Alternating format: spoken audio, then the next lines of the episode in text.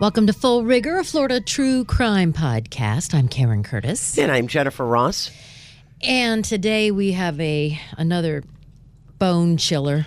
This, you know what, I have to tell you, out of all the horrific stories we've talked about as far as murders and killings and stalkings and whatever the case may be here in Florida, this is by far the worst ever.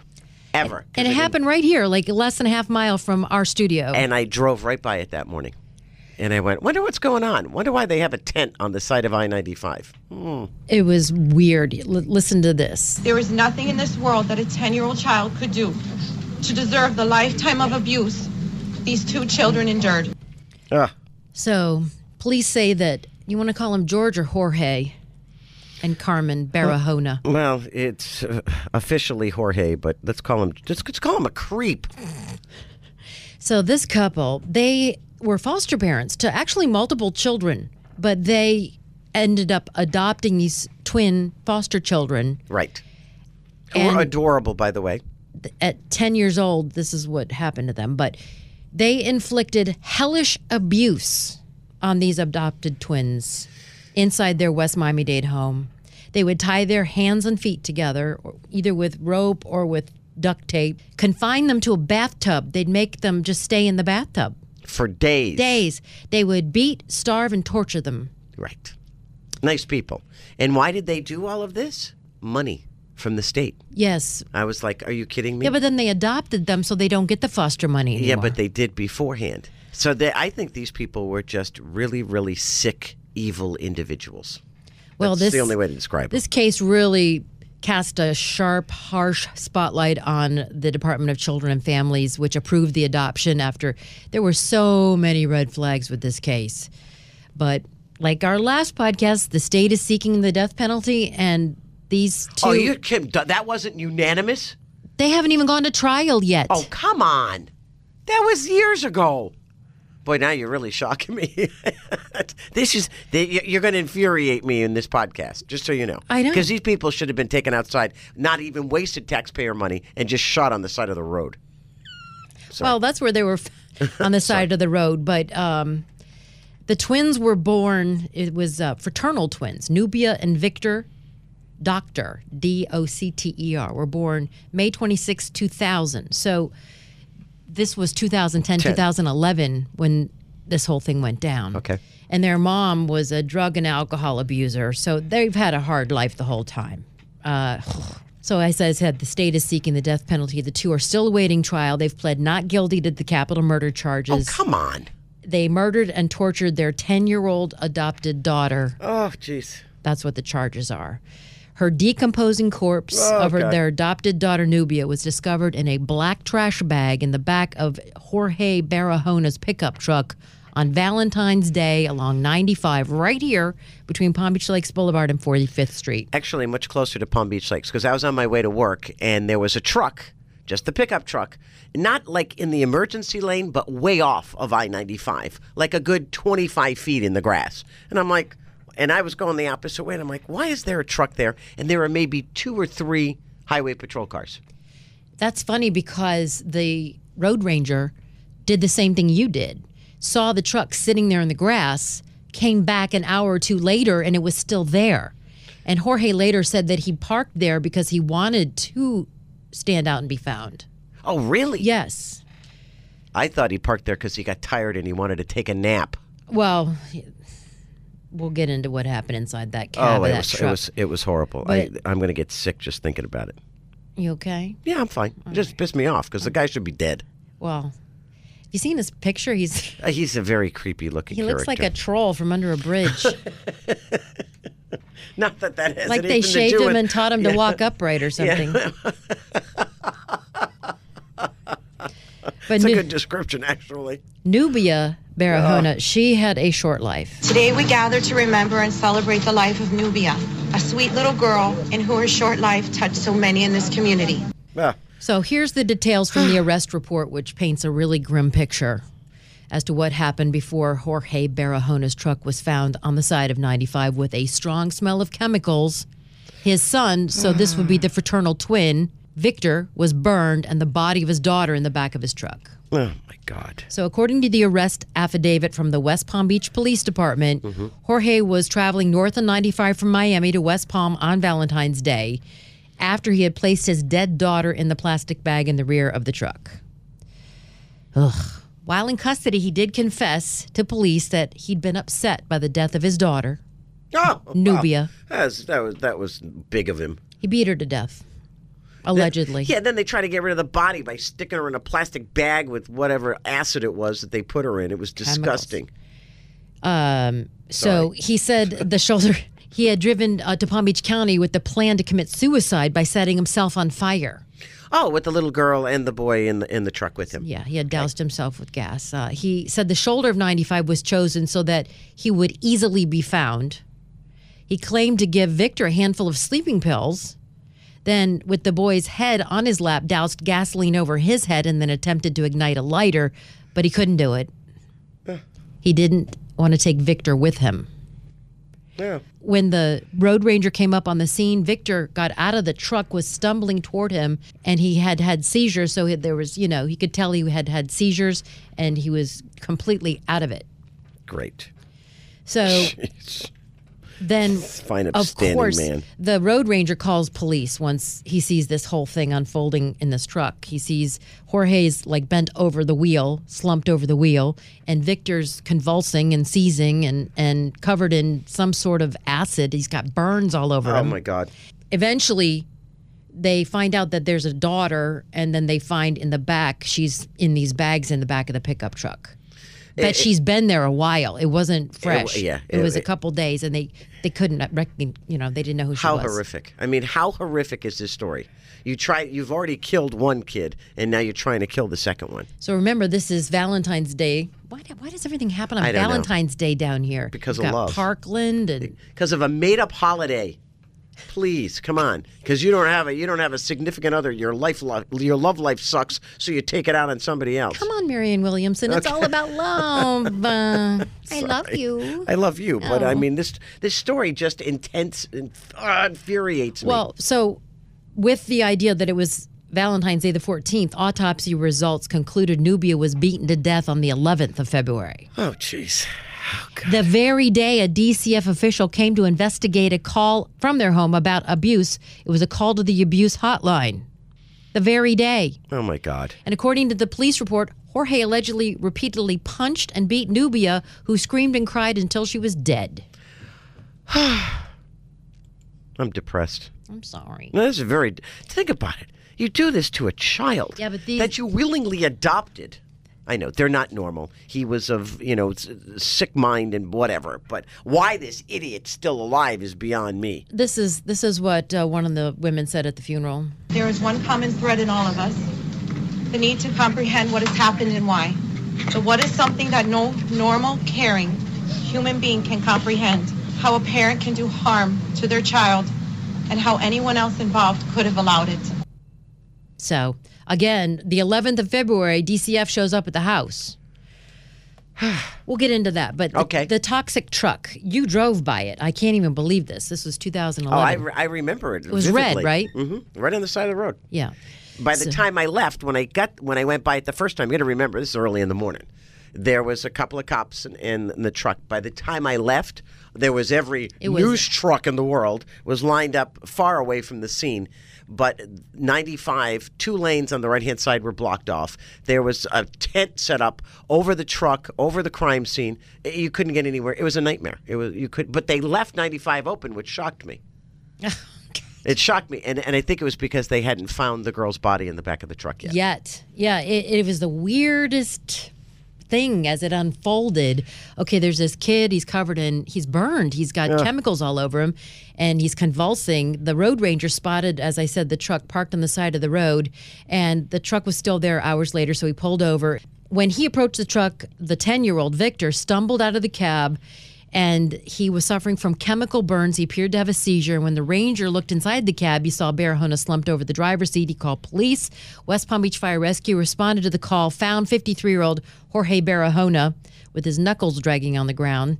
No, he was on the ground. knuckles dragging on the ground. His hairy knuckles. And 10-year-old Victor Barahona in the cab of the truck. So both were conscious by the time the rescue people arrived, but Victor was convulsing with seizures.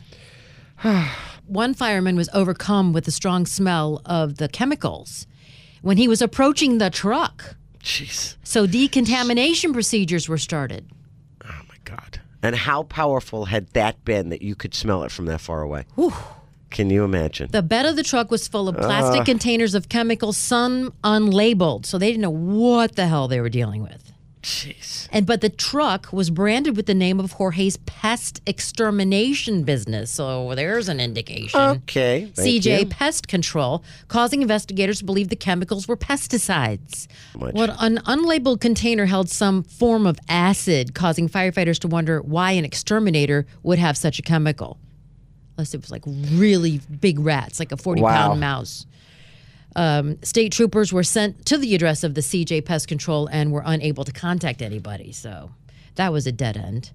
So as you said, the scene just ballooned into this decontamination, death scene, ME, tent, everything. It was terrible. Because as they you know, it turned into, well, it's a father and a son. Wait a minute, it's a dead girl. Wait a minute, there's chemicals. There's burns.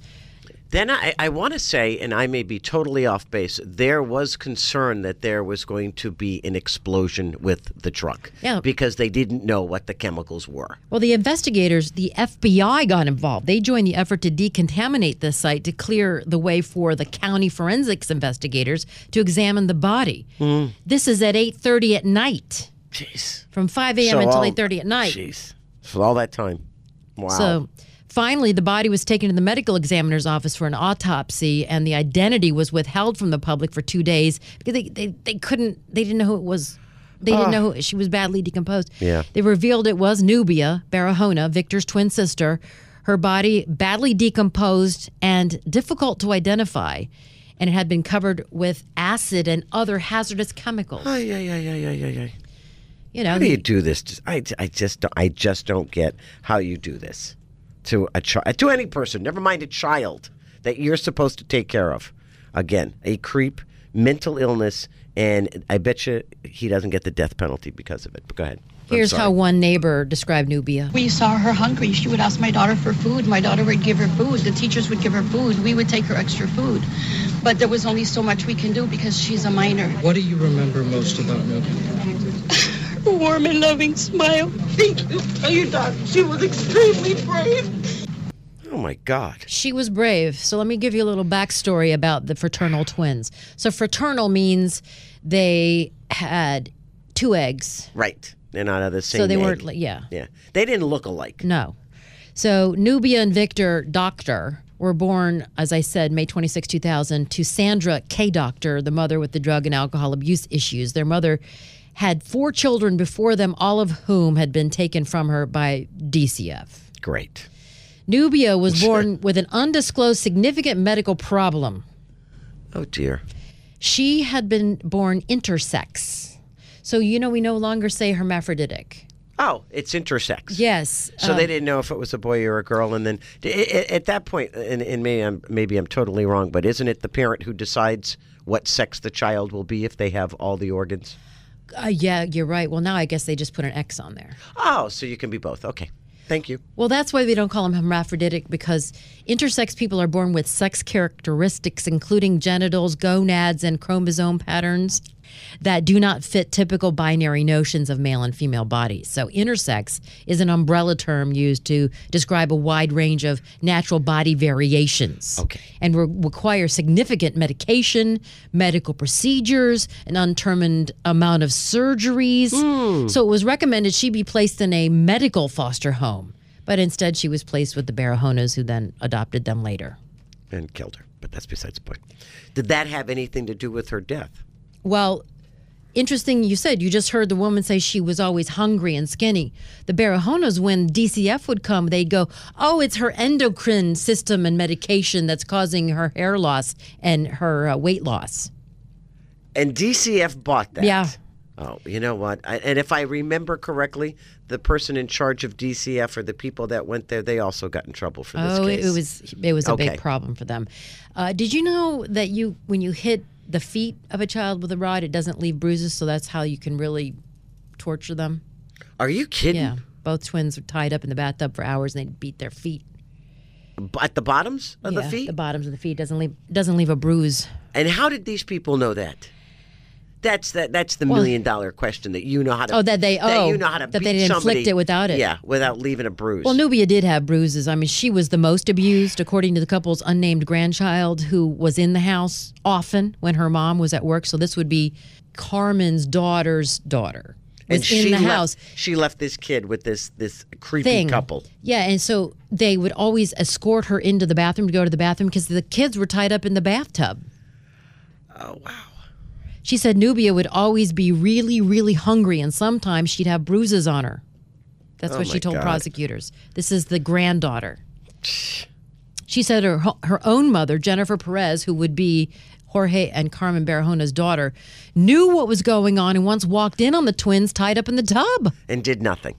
She'd usually say that those weren't her kids and that she couldn't do anything about it, but she said that I couldn't tell anybody either because it was a family secret. That's what she told her own daughter. Oh, wasn't that lovely? And get this, the statute of limitations on child abuse has run out, so Perez can't be charged with anything. Are you kidding me? No. I mean, these kids had it rough their whole lives. They were removed from the mother, the alcoholic drug abuser's care in 2003, placed her with their father, Victor Bustillo, but they didn't stay with him long. In 2004, he was charged with sexual battery of a child not in his care. The twins were placed in a foster care, eventually ended up in the home of Jorge and Carmen Barahona in Miami. The couple had already adopted a boy with autism. Jorge owned a pest control business, and Carmen was the homemaker at the time. In 2005, Nubia reportedly told someone at her school that her father was molesting her. Unclear. Wait. And nothing was done. This was unclear whether she had meant her birth father or her foster father. DCF investigated it. DCF. Now remember, she's got, we don't know what she's going on physically with, right. You know, how she's built. But they determined that she'd meant her birth father, and the case was closed because, remember, he's already been charged with sexual battery on a child. Right, and he's gone. So they figured, kid's safe. But in 2006, so a year later, school staff called DCF to report a large bruise on Nubia's face, and they suspected it was child abuse. So again, the Barahonas were ordered to bring her to an appointment at the Department of Health's Child Protection Team in Miami. Didn't show up till a week later, and the bruise had disappeared. Oh, isn't that convenient? And no one bothered to go to the house to check on this kid. Wow. So the state doctors agreed with the Barahonas' assertion that the bruise was from a fall. Yeah. Okay. I ran into a door. Yeah. The twins were formally adopted in 2009, so this was 4 years later. They let them adopt them. Jeez. In 2010, complaints similar to the ones in 2007, again raised by school authorities, this time adding that Nubia was losing her hair. DCF was met with the same reasoning from the Barahonas, that it was caused by her endocrine condition and medication. She was taking it, and the investigation was dropped again. Wow. When we talk about red flags now, the red flag laws, and you see something, say something. This kid had 1,000 of them, and they were all ignored. How about the brother? It seems that the daughter really got the brunt. Yeah. I mean, they'd be tied up together in the bathtub, but was more she got it. Nubia, and she's a doll. I don't know if you saw her picture. Yeah, she's really cute. Was a doll. So the abuse wasn't limited to the twins, though. On some occasions, Jorge would force all their kids, including her, to play doctor. He made them touch each other in inappropriate ways and take off their clothes. Nubia was lying naked in the bed with Jorge, according to the granddaughter one time. I don't know. Oh, my God. This poor child. You know, it's... Most often, the twins would be found in the bathtub tied up. The other kids were forbidden from talking to them. And these creeps are still alive. Please, don't get me going. So, the grandchild said, I wasn't allowed to go to the bathroom unless I was being supervised by Jorge or Carmen. They would always have the curtain closed, but there was a time that I saw Victor and Nubia in the bathtub tied up with ropes or tape. Can you imagine? No, I can't. I know I can't. Like I said, I'm surprised these two are still alive. Where are they now? Just still waiting trial. Yeah. And how? And what's taking so long? I don't know. I mean, it's just crazy. Like I said, they should have taken this guy the day they found him in the truck and figured out what he had done to his daughter and what he had done to his son. They should have put a bullet in his head right there. Well, end of conversation. Done. It's kind of interesting what's happened to him. Again, there were many red flags, but Jorge was arrested on child abuse charges against Victor and moved from Columbia Hospital to the Palm Beach County Jail on February 16th, 2 days after they found him on Valentine's Day. Okay. His wife told investigators when questioned that she and her husband had been separated for 6 months when, in fact, they were never apart. Oh, yeah, because she tried to blame him for everything. Then the couple's two other children were taken from the home and placed with Carmen's parents, then placed in foster care. So what do we know what happened to the son? Yes. So Victor, what happened to Victor? Victor initially taken to St. Mary's, and then he was transferred to Jackson Memorial, the burn center. Oh, dear. He suffered severe internal reactions due to the inhalation of toxic fumes in the truck. He had chemical burns over large portions of his body. He had previous injuries to his body, a broken collarbone, broken arm, scars on his buttocks and lower abdomen, rope marks on both wrists. He was finally released March 2nd, oh my God, like 15 days later, placed in a therapeutic foster home. And get this, in 2017, lawmakers approved a plan to pay $3.75 million to Victor, the boy. Wow. Involved in the case that rocked the state's welfare system. The money was part of a $5 million settlement in the death of 10-year-old Nubia Barahona and the injuries suffered by her brother Victor. Jeez. That poor kid. I wonder where he is today. Well, he's a millionaire, but he's definitely scarred in more ways than one. You can't tell me. I mean, I don't think there's enough couch time to fix that. Well, DCF took a major overhaul. And they should have. Yeah. They should have, because this is horrific. There are how many red flags between teachers, neighbors, even the granddaughter saying something, please, come on. And they let these poor kids stay there? Yeah. And the granddaughter apparently told her therapist that she saw Nubia and Victor tied up in the bathtub and that they were only untied so they could eat something. So the therapist eventually called DCF. Wow. About how they were being treated. Well, in fairness to the granddaughter, I could understand you probably feared for your life. If you're looking at these two, the way they're being treated, that's going to be you next if you say something. And then they had an 11-year-old, the autistic son that I told you about, right? Jorge. He also tried to tell a DCF investigator visiting the home shortly before Nubia's death about a secret.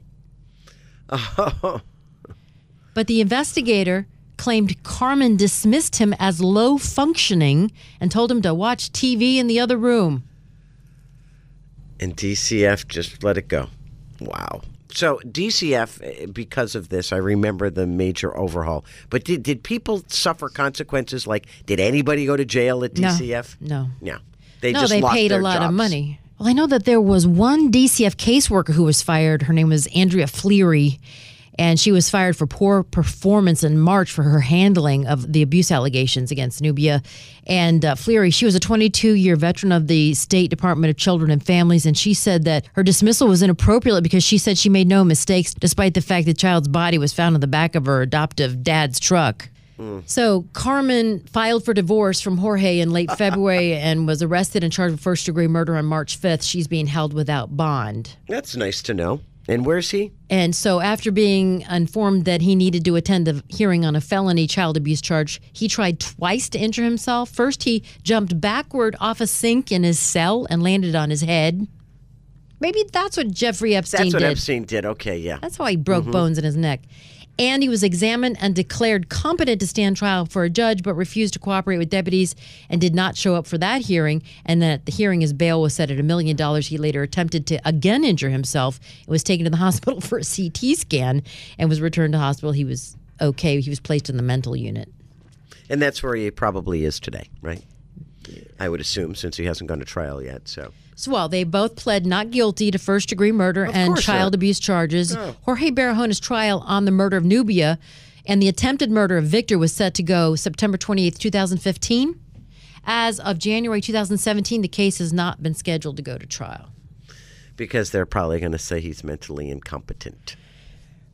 So, as we said, DCF came under fire during the course of the police investigation into Nubia's death for failing to piece together warning signs like There's a secret here. There's bruises all over her face. The kid's starving to death. She's losing hair. She's got bruises all over her body. She's got, you know, marks on her wrists and her ankles. But there's nothing wrong with this child. Remember when little Sabrina went missing, our other podcast on Sabrina? Right. And she had the lock of hair cut out. And she had, there was a video of her, and they said, oh, there's bruises on her, and then they, like, arrested the parents and everything. Good grief. This is horrific. The parents had nothing to do with that one. So DCF came under fire, of course, during the course of the police investigation into Nubia's death for failing to piece together these warning signs from medical professionals, school officials, that something was wrong in the Barahona home. Jeez. And you know what? The agency blamed it on system-wide failure, including poor judgment by child protective investigators, overwhelming caseloads, and missed opportunities at every turn. One of them said that they didn't go on the weekends because they didn't work at night on the weekends or something. Really? You're out. You have hours. I mean, ugh. So Nubia, but you show up and you see this kid and you pawn it off as, oh, it's an endocrine problem. Are you kidding me? How stupid are these people? Or from her medication for her endocrine problem. Nubia's death did prompt the creation of a task force to recommend reforms, such as hiring more child abuse investigators. That $5 million they paid out, do you know how many investigators they could have hired for that? Yeah, a whole bunch. And trained? Mm. And they made changes to the state's abuse and neglect hotline. Oh, that was nice.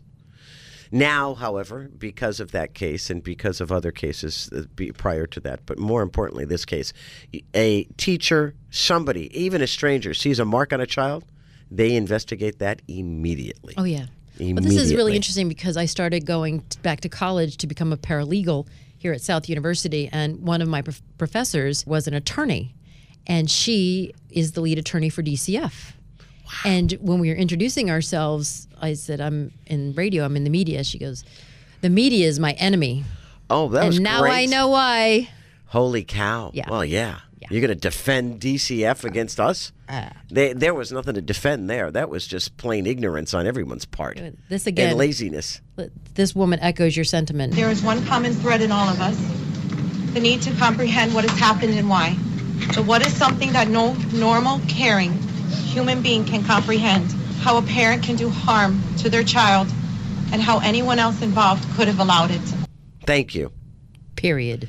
End of sentence. So next podcast will be on Casey Anthony, who lives right here in West Palm Beach. Oh, isn't she going to be in a movie or something? As I was told, coming out. So we're going to investigate that. Maybe we'll get to the bottom of who Kaylee's father actually was, who actually killed Kaylee, what the hell happened. Wasn't Casey, though. She was too busy partying.